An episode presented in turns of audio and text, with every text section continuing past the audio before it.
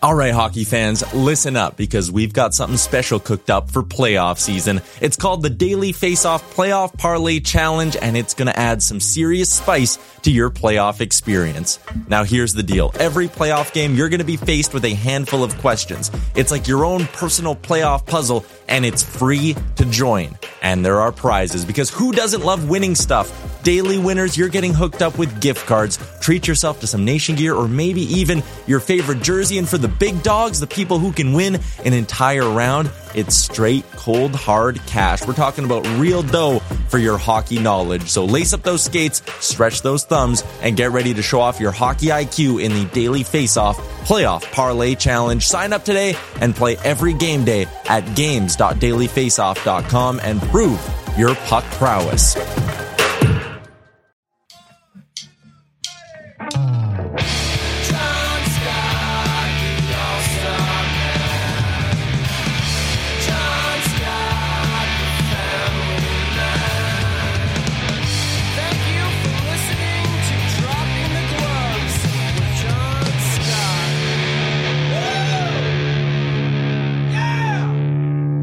Good morning, everybody. Welcome back to a beautiful day here in March. It's March 6th. Tim, how are you doing? First of all, thank you, everybody, for joining us. We appreciate it. We really earnestly appreciate it.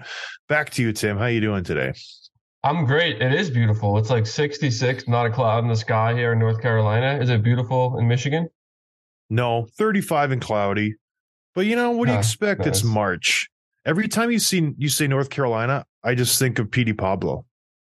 This one's for North I still don't know who that You gotta just YouTube it, man. It's a great song. It was the hit in like 1999, 2005 ish. I'm not exactly sure the time, but yeah, it's a good. We were all Petey, in first grade. Petey Pablo, one hit wonder. May he rest in peace. I he he's probably not dead, but it's He always good to plan.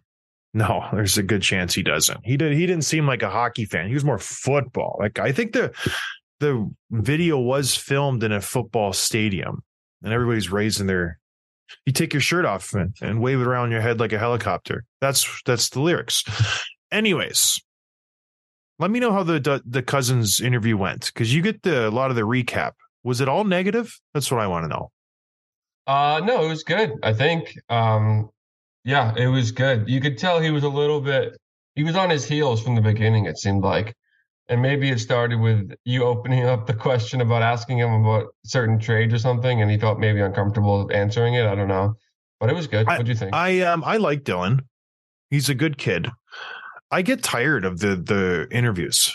And I know you don't like me talking about it because a lot of people like the interviews and Tim has pulled me aside multiple times and said you got to pretend like you're interested.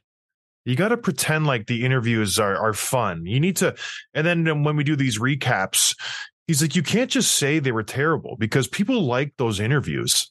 Because we'll get Yes. messages from people saying, "Wow, I really liked it, but maybe I shouldn't because John said it was so it was super boring." That was boring. And I even told Dylan as we were talking, if you haven't heard it, go back and listen. It's it's not worth a lis- listen. That part. Stop. Yes, it is. Go But- back and watch the whole thing. Our part was interesting before when we were recapping trades and such. And then Dylan came in, and I don't blame him. What can he say? You know what I mean? And as per usual, as soon as we click stop recording, then the real talk begins. And I'm like, this kid's great. Where was this 20 minutes ago? He was just totally open. He was honest about his opinions. He gave us a great conversation. That would have been fantastic to listen to. But you can't do that. That's not how you play the game. It is what it is. I appreciate him coming on the show, but it's Well, it's a tough I- spot for him to be in, you know? Right, but Seth Jarvis, on the other hand, another same age, like same kind of level, similar situation, but he was so animated. So like if he didn't like a question, he wouldn't answer it, but he wasn't gonna give you a boil. He would just be like, Yeah, nice try, you know? But that was it. Yeah. Um, Seth's a guy you have some beers with. Dylan's the guy you play a game of Monopoly with, if that makes sense. You know what I mean? Probably. And they're Yeah, both he's good probably things. good at it too. They're both very good things. but they're just different. Different strokes for different folks. That's what we say. In Monopoly, what properties do this this says a lot about a person. What properties are you going after, Tim, if you're in Monopoly? Well, it's hard to go after because so much of it depends on. No, I'm asking you a question. I'm asking roll. I don't care about availability. In an ideal world, what is your perfect property acquisition if you're going in a game of Monopoly? If if you could take the dice and roll them and you know the where they're going to land, what do you want? Yeah, the bigger the better. Bigger the better. Like Park Place, Yeah, yeah. I don't remember Boardwalk. the names of You them. want the Yeah. blues and the greens, the whole right side of the board. the whole right side, the the third and fourth wall there line. So you want yellow and you want green and you want Boardwalk Park Place. I can't picture that. Why? Are you rolling your eyes? You would lose. There's no Why? way because they're too much money. yeah, but the taxes. Yeah. They- it- it- this is how you win Monopoly. You get the railroads, you get the light blues, and you get the purples right around the corner. And then if you can get the oranges, you get the oranges. You go cheap. And then you put hotels on them right away. And by the time those other people who got Boardwalk Park Place can get one house on them because houses cost $200, you've already drained them of their bankroll. So In my in, in my family, we played Dogopoly, in which it was a dog theme game. Oh Started with a Chihuahua all the way up to the Saint Bernard or something, and yeah. So I was hanging out with like the Rottweilers and the Dobermans. That that family. That was my what are you talking about? the theme Monopoly, the Star Wars and Legos and all that. Yeah. Say Star Wars again. No, Star Wars. Star Wars. Do you want to talk about The some what hockey? the what was Star. Wars. No. Just get the original. Anyways, moving on. Dylan Cozens, thanks for coming on the show. I don't think we're going to make it a hat trick anytime soon. He, it, it, we got to pump the brakes on that one. Maybe in the off season. And he listens to the show. And I think he would firmly agree that wasn't his best work. And keep in mind, Was it yours? I was not prepared whatsoever. Right. I thought we would roll into the podcast, and this is how it usually works. We have a ton of notes, and usually I never touch them because we just have a conversation. I thought we were just going to talk about trades. We are going to talk about how teams are standing after the deadline, what he thought of the Sabres moves or lack thereof of moves. He wasn't he wasn't biting. So I'm literally scrambling as we're talking because his answers are so concise and short. I'm like, well, what do we talk about next? I'm like, well, how much do you bench? I'm like, I'm just sure. What would you what you bench? What you bench? And by the way, I must have been the weakest NHL player on the planet because I can't bench nowhere near what these young kids are benching. It's crazy. Two, three hundred pounds. You nuts? I could train for a year and probably not get to 300 pounds, like specifically bench with steroid enhancement. Like I, I think I you just can. can't- I, I just can't can. do it. I just can't do it. Well, I don't want to beat a dead horse, but I'm going to. It's we've had a little time to exhale from the trade deadline. All the action, all the trades, all the stars moving spots. New faces, new teams, same faces, new places. Let's do a little winners and losers of the deadline, Tim, because there was a lot of action. I don't know if we talked about them all but you have some ideas of who the winners and losers are. I have some ideas of who the winners and losers are. Let's just get into it. Who are your winners from the trade deadline? Well, a couple of the obvious one, the Rangers. You add Patrick Kane, you add Tarasenko. You don't really give up anything off the roster. That team is stacked on paper, po- possibly the, the best team on paper. So you got to give them credit for being one of the winners. Similar with the Leafs, they probably, I think they probably made more moves than anyone. You add O'Reilly, you add Acciari, you add all these other pieces. They made a lot of good moves. Luke Shen, I think they're absolutely among the winners. The Bruins, obviously, with um, Orlov, with uh, Hathaway, with Tyler Bertuzzi, who looked really good in his debut over the weekend, picked up an assist, should have had two. And so, all good teams. All I'm talking about the the good teams that are adding up the deadline, all doing a great job of that. So those are kind of my three winners. And then another team that was a seller that I would consider a winner as well was the Predators. Even though they're not having a great season, even though they haven't done a lot of things well this season, the players aren't playing that well, but they had a good trade deadline because they moved a few pieces and got a lot of cap room relief and got a lot of draft picks. They traded Nino Niederreiter. They traded Granlund right at the end there. They traded um who's the other one I'm thinking of? Oh, Ekholm. Tanner Jeannot went for five picks, including first. So like they did really, really well getting the most of their assets. So those are kind of the four teams that I had circled there. Dmitry Orlov, by the way, is just set a record. He's the third highest point getter for the first four games with an NHL team. So you get acquired in those first four games. He's got the third highest point total. So maybe not a record, but he's top three. The the first is Harry Cameron. He was acquired by I don't even know what team it is in 1917. They're not around anymore. Sergei Zubov did it in 1995. He got nine points with Pittsburgh, and Orlov just got eight points in his first four games with the Bruins. Not a bad pickup. But my top three, and it's funny, it- it's it's a different list. My number one is the Colorado Avalanche. Even though they picked up scum of the earth, Lars Eller, who I despise based on our interaction in Montreal, and he knows what he did the reason they won the deadline is because no one in the West made any moves. The blood was in the water in the Western Conference. You could have really took a run at Colorado if you would have went out there and got one of these superstars. Nobody made any moves. Seismic activity moves. Yes, Barbashev went to Vegas. That's okay. They got Jonathan Quick. He's going to be their backup. Dallas didn't do much. Seattle didn't do much. Minnesota, Vegas, LA nobody got a really high impact first line center or forward, one or two D man. Everybody just stayed pat for some strange reason. Reason, and so the winner of this is Colorado. They come out of this deadline still the favorite. Their players are getting healthy. They're going to go into the playoffs, raring to go, and they're not going to have much of a pushback. Maybe when they get to the Western Conference Finals and they play Dallas or Vegas. That's it. I feel like they win this deadline maybe just for a lack of activity from the Western Conference. And yes, they get Lars Eller, they bring back Jack Johnson. Good depth moves, I get it, but just it was just they were late to the deals. I don't know what it was, but I just didn't like what any team did in the Western Conference. That in the end helps Colorado Avalanche. The other team I like what they did again in the Western Conference, oddly enough, the St. Louis Blues. They had a ton of veterans on expiring contracts. They were in the playoff chase. If they really wanted to push and acquire people, they probably could have made the playoffs. But general manager Doug Armstrong did the strong, did the right thing, the strong thing. He said, "You know what? We're going to trade. We're going to regroup. Come back next year." They trade away Ryan O'Reilly, Ivan Barbashev, Vladimir Tarasenko. They get two first rounders, a second rounder, a good prospect, and Zach Dean, and a bunch of other picks and prospects that they can roll into a better player down the road. It's it's a fantastic move by this GM.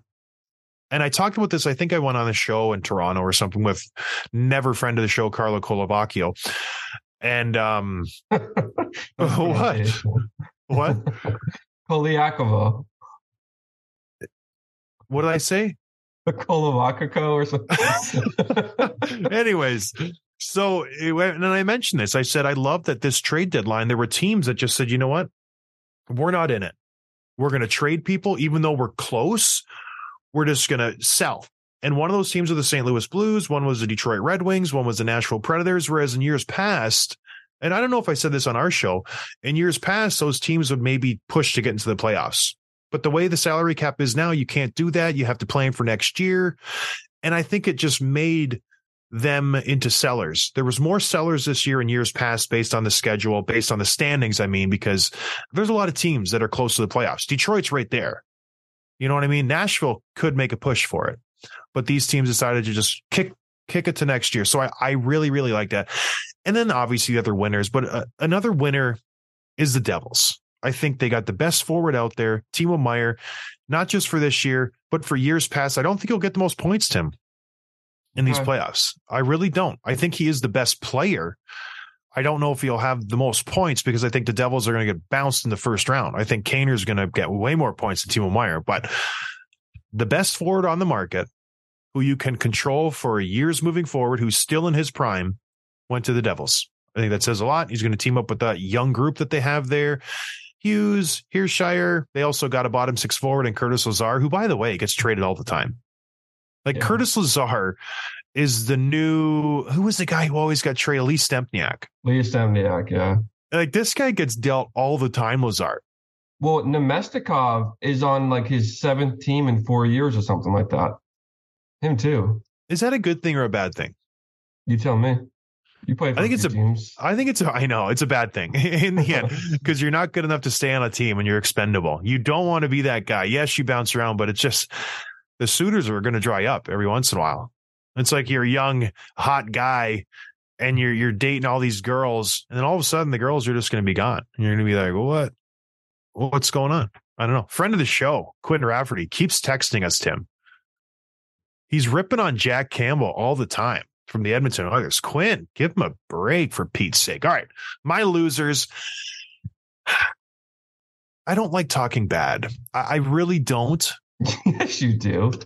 But I, I will say there was a bunch of losers this trade deadline for the amount of options there were, for the amount of trades that there were. There was a lot of just losers. The Philadelphia Flyers, they're a mess, an absolute mess. They had a deal on the table for JVR. It didn't go, it didn't didn't turn into a fruition. Justin Braun, they couldn't get rid of him, a veteran defenseman. They didn't do anything. For a team that has a third worst record in the Eastern Conference, no path to contention for years and years and years. Instead of trying to trade away your veterans and get some draft picks and prospects that could like accelerate this rebuild, they didn't do anything. Nothing. Uh, it's very strange what happened. And then to to boot, Chuck Fletcher just throws JVR under the table. He says, "I called every single team on this guy twice, and there was only one biter right at the end, and and they couldn't pull the trigger." It's like how if you're if you're JVR, it's like how how you supposed to feel about that?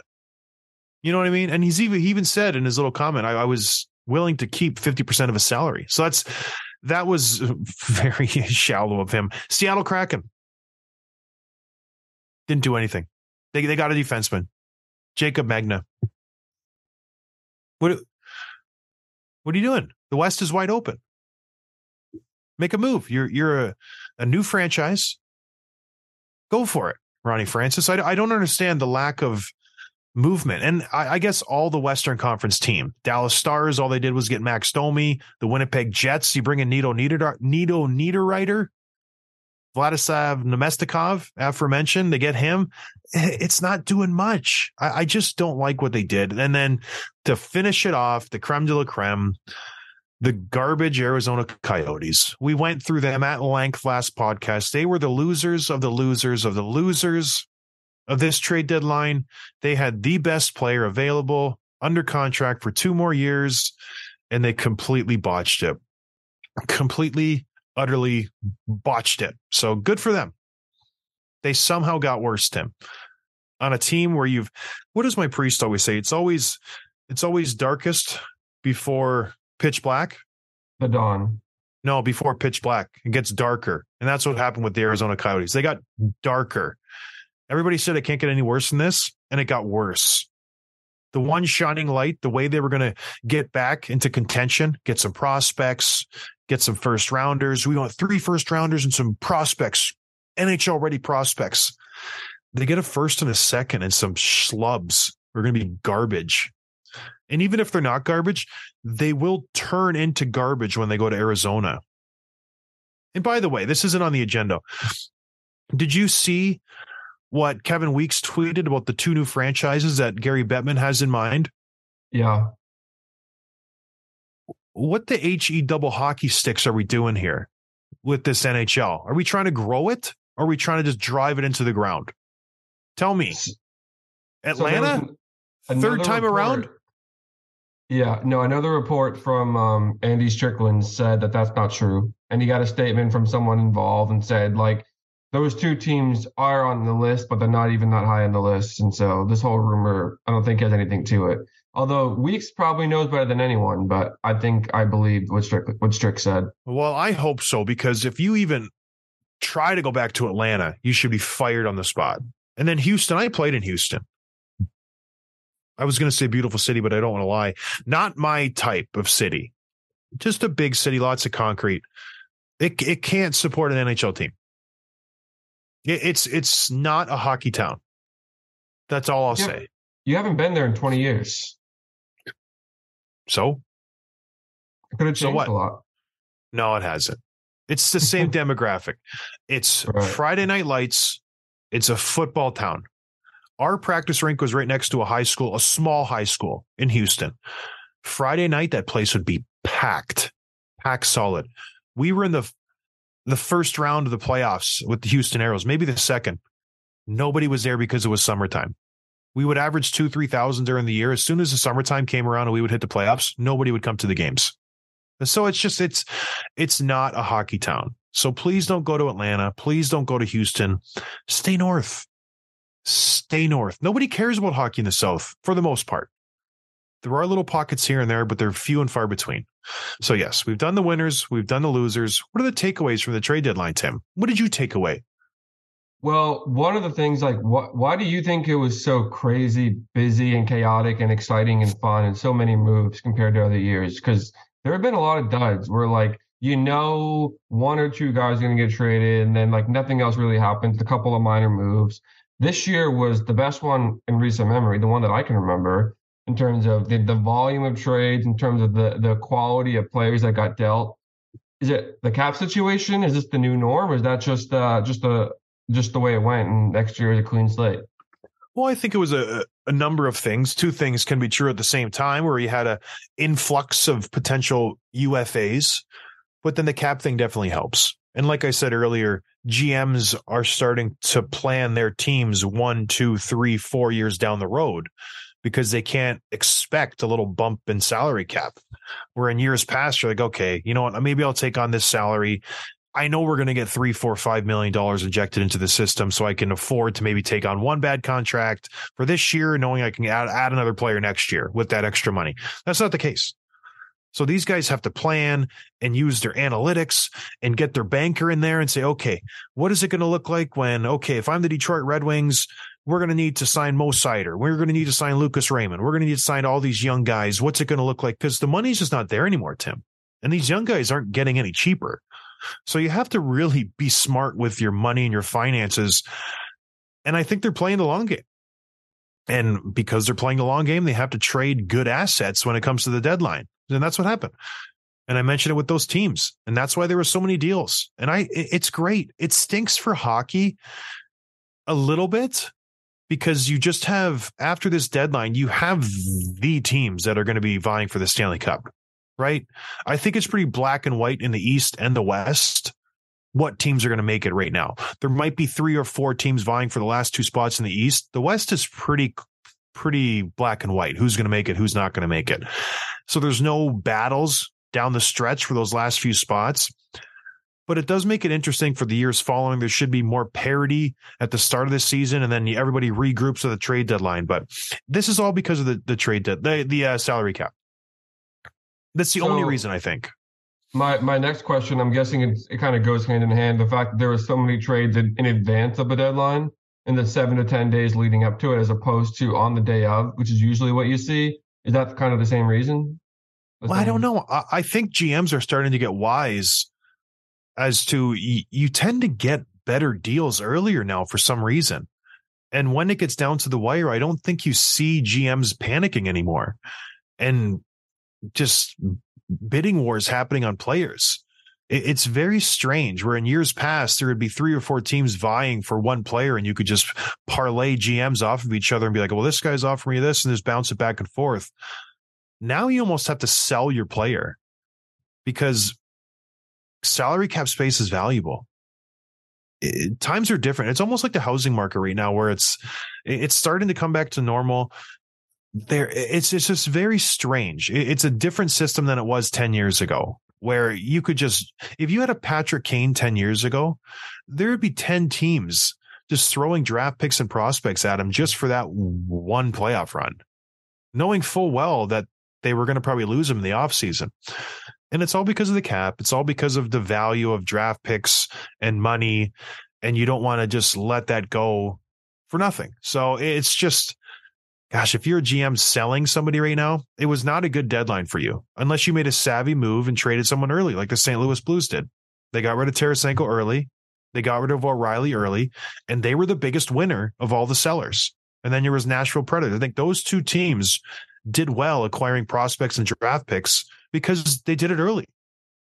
Then you look at the stupid GM in Arizona who tries to drag everybody along. We got Gostisbehere. We got Chychrun. We got these really great defensemen. And he gets nothing for them in relation to their value. So yeah, it's a, it's a different kind of trade deadline. It's almost a trade month, right? Where it's like, okay, here comes the deadline.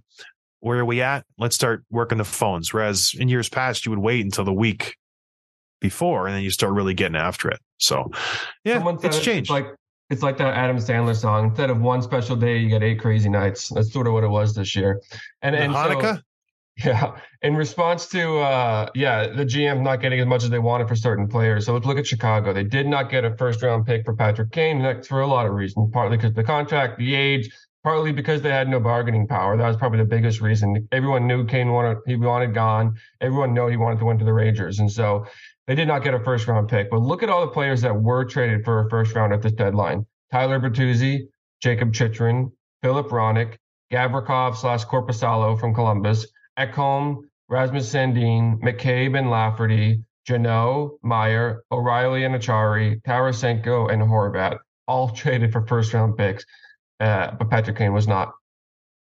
Which one of those players is not under term for next year? Because Horvat re-signed, Timo Meier re-signed, Jeannot still has term left on his contract. So does No, McCabe. doesn't. Is expiring. Bertuzzi's expiring. He's an RFA though, isn't he? Both of those guys. I don't think Bertuzzi is. Um, Mm, maybe McCabe has term, Sandin has term. All these, a lot of these guys have term, so I think that makes a difference. I don't think Tarasenko does, but that plays a part these days. But maybe GMs are getting wise to the fact that first rounders don't mean anything anymore, especially if you're a high pick like Bertuzzi going to Boston. That's just essentially a second rounder at this point. When you're picking 32nd or 31st, whatever it is, it's not going to be a good player who's going to make a difference right away. Maybe you get lucky and he's going to be an impact player down the road, but I don't know. I don't mind it. Trade your first rounders. They don't mean anything unless you're top 10. You probably love first rounders. You stockpile them, right, Tim? Then you No. stare at them and you feel good. You're like, oh, look at all the first rounders I got. It's going to be great. Like those Arizona fans who were giving me a hard time. We're rebuilding. Look at how many picks we got. It's still going to suck. I love Arizona. I feel like I feel bad saying stuff about that franchise because I do love them. It was the same way with San Jose when I was just really on a San Jose hump, when I was just going after them all the time. You know? Well, we got a message yesterday or this morning about you being harsh on the Minnesota Wild lately, which I haven't really noticed. Maybe other people have picked up on that, but you don't hate them either, correct? No, I don't. I, I don't hate anybody, Tim. Hate's a strong word. The Wild have been playing great hockey too. They really have. They've been playing really cohesive ever since they got Ryan Reaves, Revo, friend of the show, three time friend of the show, two time. Might be three. I don't know. I tell you what, that team, him and Marcus Foligno, they corner, corner, hold the corner block stone. I don't know of the, of the uh, dropping the gloves friends. But anyway, I don't hate Minnesota. Well, what did I say? I, People I- just the only thing I can think of is you've been critical of them because of the cap situation and for not playing well when they weren't playing well. But I don't think you were particularly harsh on them. I don't think they're going to win anything. I think they're going to get bounced in the first round. They're going to Yeah, I play think- Colorado first round. Think they're going to win that? Nope. And I love Minnesota. I started my career there. But yeah, going back to the first rounders versus Patrick Kane, the Blackhawks got cornered. They only had two teams to trade him to him, allegedly Toronto or New York. Toronto made it clear they made their move. They got Ryan O'Reilly. They weren't interested in Kane. Then it was one team. And so if you're Chris Drury and the New York Rangers, you pretty much write your own ticket. You're like, well, I'll give you this. If not, you can keep him and we'll get him in the offseason. So that that's how it went down. It was not a great tactic.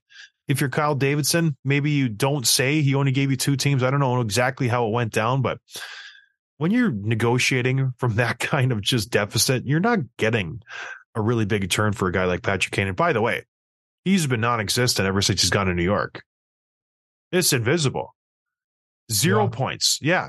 It- it has not been a good start for the Rangers getting these two guys, but I'm not worried. They'll figure it out. They'll get into the playoffs. The guy is a proven playoff performer and he's going to do fine. They already know they're playing the Rangers and Devils in the first round. It's going to be the Subway Series. It's going to be great. I'm excited for it. Moving on. Speaking of the East, why don't we do a little update on where the teams are, Tim? After the trade deadline, a week, th- half a week's been played. Some teams are starting to pick it up. Some teams are faltering. What's going on in the East? Yeah, the East, the the race for the wild card is really a six-team race, although you can get more granular than that. But this Islanders, Pittsburgh, Sabres, Senators, Florida, and Washington are all within one go, uh, win of each other and within four points of each other in the standing. So it's super, super tight. Although you have seen Washington, they won a couple recently, but they were sellers at the deadline, like we mentioned, and they have faltered a lot where they were kind of had that first wild card spot on lockdown for a good chunk of the season and now they are sixth in the standings among wild card spots. So they're kind of probably on their way out as is florida. Meanwhile sabres have played really really well which we weren't surprised. We think we expected them to make a late push but i didn't realize the senators seven two and one in their last 10 one five in a row. They are the second highest winning percentage since January 1st among the entire NHL, second only to the Carolina Hurricanes. They've won a lot of hockey games recently. and They're making a really strong push late for a playoff spot. And the Bruins aren't even in the top. That's that's interesting. They're third. Yep. And I actually question the Senators in my head. I didn't I didn't say it on the show. It's like, why are they getting Chychrun at this point? Why not just try to wait till the offseason? But they they are going all in on this year. They want to win. It's uh, you got to give it to them. Pierre Dorion fleeced Arizona, he brings in DeBrincat, Giroux, all these young players, resigns all his young core. They're playing good hockey. They they really. I might have to change my tune because I think not too long ago I said these guys are never going to win. It's a waste of space. I don't know if I said that. I can't remember. Sounds like something I would say.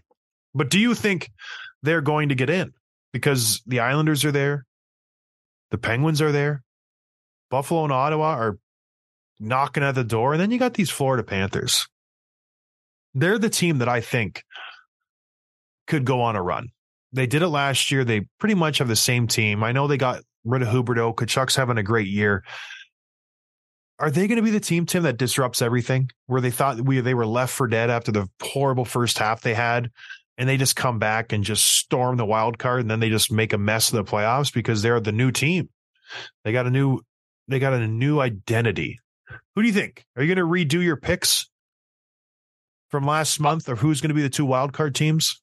So I said Islanders and Pittsburgh, right? And Yep. those are the two teams that are currently in it. So the, the pick is looking pretty good as of today. I don't see Florida making a push. I don't think they scare anybody. I don't think I to me they're one of the least interesting. I wouldn't say they're not likable, but they're not likable. Like I don't dislike them, but I don't like them at all. And so I just don't yeah, I don't see that happening. I do. I would love for the Sabres and the Senators to be to be those two teams that make the playoff spot. That would be so much fun watching those teams play in the playoffs. Seeing a Chit- Chychrun and and DeBrincat and seeing Tage Thompson and those guys, Cozens, friend of the show, watching those guys in the playoffs would be a lot of fun. Two of the better, probably more exciting storylines in the league right now with those two teams. So I would love to see that. But the problem that they have is that they're both they both among the top five teams in terms of toughest schedule remaining, um, which obviously doesn't work in their favor. So they might start to string up to string together some losses in a row, and all of a sudden Pittsburgh and Islanders and maybe Florida start to win a handful of games, and the gap starts to separate a little bit. I wonder when the last time all the teams in the New York State made the playoffs. Rangers, Islanders, Sabres, and I guess you could include the Devils in that. I know they're in New Jersey, but we'll we'll include them in this uh, little game. All four of those teams making the playoffs. That would be quite the the feat. But as it's lining up right now, it would surprise me if the Islanders and the Sabres are the last two teams in the wild card. Sabres are playing good hockey. Uh, Pittsburgh, for whatever whatever reason, if they get in, they'll be dangerous. Uh, I, I don't like their hockey right now. I, I really don't. So it's going to be interesting. I think Buffalo still gets in. I think they get the first wild card position. They're playing really good hockey. And then uh, if, gosh, Ottawa's really playing great. It's going to be Ottawa, the Islanders for the second pick. I don't want the Islanders to get in for some reason. I don't know. I just don't want them to get in. Who do you think is best for the league? Like, what does Bettman want? Which teams is, is he rooting for here? I think the teams that are in there right now, the Islanders and Pittsburgh, I think it's always good to have Malkin and Crosby and Letang and just that star power in the playoffs. And if you can match that up in a first round matchup versus the Bruins, that's that's a very good sellable first round matchup, even if it's a four game sweep by Boston. You can sell that. People will watch that. That'll be the prime time matchup in the first round. And then you want the Islanders because it's just a big market. It's New York. People are very passionate about the Islanders in Long Island. It would it would be a no brainer sell. You don't want Buffalo because it's a niche market, small, doesn't really get a lot of nationwide. Ottawa would be good because it's in Canada. Florida would stink. Washington would stink. Detroit would be okay, but yeah, you want those big market, high end players. Obviously, the Islanders they went out and got Bo Horvat. That'd be a fun storyline. So I don't know, but I, I just think at the end of the day, if you're Gary Bettman, you just want Boston to to go all the way. That's the team. They've been the storyline all year. There's lots of fun characters on that team, especially getting Tyler Bertuzzi. You got Marchand, you got the stoic captain and Patrice Bergeron. You got the good young defenseman. You got all the ingredients, everything you want in a Stanley Cup contender on and off the ice. They are the team. But then maybe you throw in the Toronto Maple Leafs. This is the year, get the monkey off their back. What you don't want is the Hurricanes if you're Gary Bettman. No one's going to watch that. If it's a Hurricane Dallas Stars final or a Hurricanes Colorado Avalanche, lowest ratings ever, ever for a Stanley Cup final. I'm just calling it right now. Nobody want. That's the and the Hurricanes are so good. They just waxed the Tampa Bay Lightning last night. Tampa Bay only got 14 shots. I checked the record. The record is 10 shots that the Sabres got held to in 2006, I want to say, the year after I left. So it wasn't my team. 14 shots for a team that's made the Stanley Cup finals three times in a row and won two of them. That's incredible, Tim. That's like less than five shots a period. Are you kidding me? Carolina looks very, very good. You say they have the best record since January 1st in the NHL? Yep. Man, the, the Eastern Conference playoff situation is so incredibly fun. All right, let's move to the West. What's going on in the West? Yeah, well, I think we can pretty much say the West is sort of wrapped up. It's a matter of standings and positioning now, but I'm ready to say that the eight teams in the playoff spots now are going to be the eight teams. I don't see Calgary. They, they're looking worse week over week, not better. Nashville, as we know, are, we're major solids at the deadline, so they'll start to trickle off. It's down to Winnipeg and Edmonton, those two, two wild card wild card spots. Winnipeg was kind of surprising. Only three wins in their last ten, and you, you thought like they held the second spot in their in their central for a while, and now they they've fallen down a couple of uh, spots to Minnesota and Colorado, but they'll still be in the playoffs. So I think we're ready to basically say that these eight teams are the are the final. yeah. It's it's not fun to talk about the West. It really isn't. Maybe this is why Minnesota fans get on me, but it's just out of these eight teams that are going to make the Stanley Cup playoffs, Tim, Winnipeg, Edmonton, Seattle, LA, Vegas, Colorado, Minnesota, Dallas. Is there one team that is actually a Stanley Cup contender at this point? Colorado. You think so? At this I think point, Dallas is too. you do. Yep. Dallas is an incredible goal differential. They got plus 45, best, second best in the league right now. Like they're, they're a good team, but it's just not. They're in the West. It's just a really bad division and conference. It just is really, really bad. I love Dallas. Joe Pavelski, friend of the show. Love that guy. I hope he wins the cup. I can't trust even Colorado right now. I don't like them as much as I like the top six teams in the East. So, yes, good for the West. All the eight teams are locked up. The Jets are just having a train wreck last month. I don't know what happened with them, but it doesn't matter. Does it really matter? If a tree falls in the woods, does anybody hear it? Because nobody cares. Nobody cares about the West until the Western Conference Finals. And that's how I look at it. The first round is going to be incredibly boring. It'll be LA and Seattle. Who cares? It'll be Dallas, Winnipeg. Who cares? It'll be Vegas, Edmonton. Who cares? Minnesota, Colorado. I'll watch that one. That's the only series I'll watch. Eh, am I too shrewd to say that? I'm going to have to watch it because I'm a professional and we do this podcast, but it doesn't give me the feel goodies. Like when I look at the Eastern matchups, Devils, Rangers. Yeah. Leafs, Tampa Bay. Oh, salivating. Boston, Pittsburgh. Yeah. Carolina Islanders. Yes. Every one of those matchups, I think, is going six, seven games. Even the Bruins in Pittsburgh, I think, will go six games.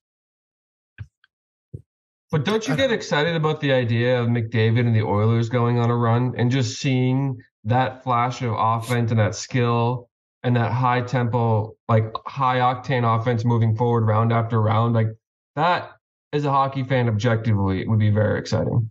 They will be bounced first round. Bye. The Knights or the Dallas Stars, whoever they end up matching up with in the first round, they will get bounced in the first round. I don't think they get into the top three in the Pacific. I know they're only two points behind Seattle. They're only four points behind LA. I think they stay in the wild card. They're playing garbage hockey, Edmonton. They really are. They keep throwing Jack Campbell out there. He's not playing that great. Stuart Skinner is not much better. I don't know. What do you think? Do you think they're going to make a run this playoffs?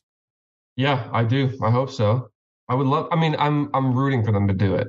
I'm rooting for them to do it because I think it would be very exciting, and I think we have to see what McDavid can do over several series. Love to see him make the Cup Finals, but I don't know. All right, let's do some quick hits, and I got to get out of here. Uh, Lucic and Reaves, quote unquote, almost fought last night based on my shrewd observation. You saw them kind of go at each other a little bit. Reaves didn't seem like he wanted it. So I don't know if it was because he was up for a couple goals, didn't want to give Lucic any momentum. But they play again on Tuesday, so we could see a rematch uh, of the fight that didn't happen yet. The Bruins are on a 10 game goal streak, 10 game winning streak. Excellent. It's not even that big a deal because of the season they're having. 10 games is like, yeah, good for them. And then we didn't touch on this, but during the chaos of the trade deadline, Dylan Larkin re-signed eight years, eight point seven million dollars in Detroit. What do you think of that number? It seems like an overpay. It does. For as good as all the deals have been throughout the league, this is an overpay for Detroit. I don't don't you think? 8.7 the guy's never even come close to 100 points in a year. That's a lot of money. A lot of money for this kid. Yeah, my only kind of reaction on that was like, if you don't do it, who do you get? Like you're going to pay for somebody else, and you already know he fits in that system. You already know he works for that franchise, and you get a big hole if you let him go. So if you don't do it, you kind of have to, you know. JT Miller looked great. Detroit Red Wings, red and white. Should have traded for him. All right, everybody. I have to run, go read books to my kids. I'm the mystery reader today at their school. So I'm very excited to go and doing that. We will talk to you guys on Wednesday. I hope you have a good week. Cheers. Thanks for listening to Dropping the Gloves with John Scott, a member of the Nation Network of Podcasts. Subscribe wherever you get your podcasts from to never miss an episode.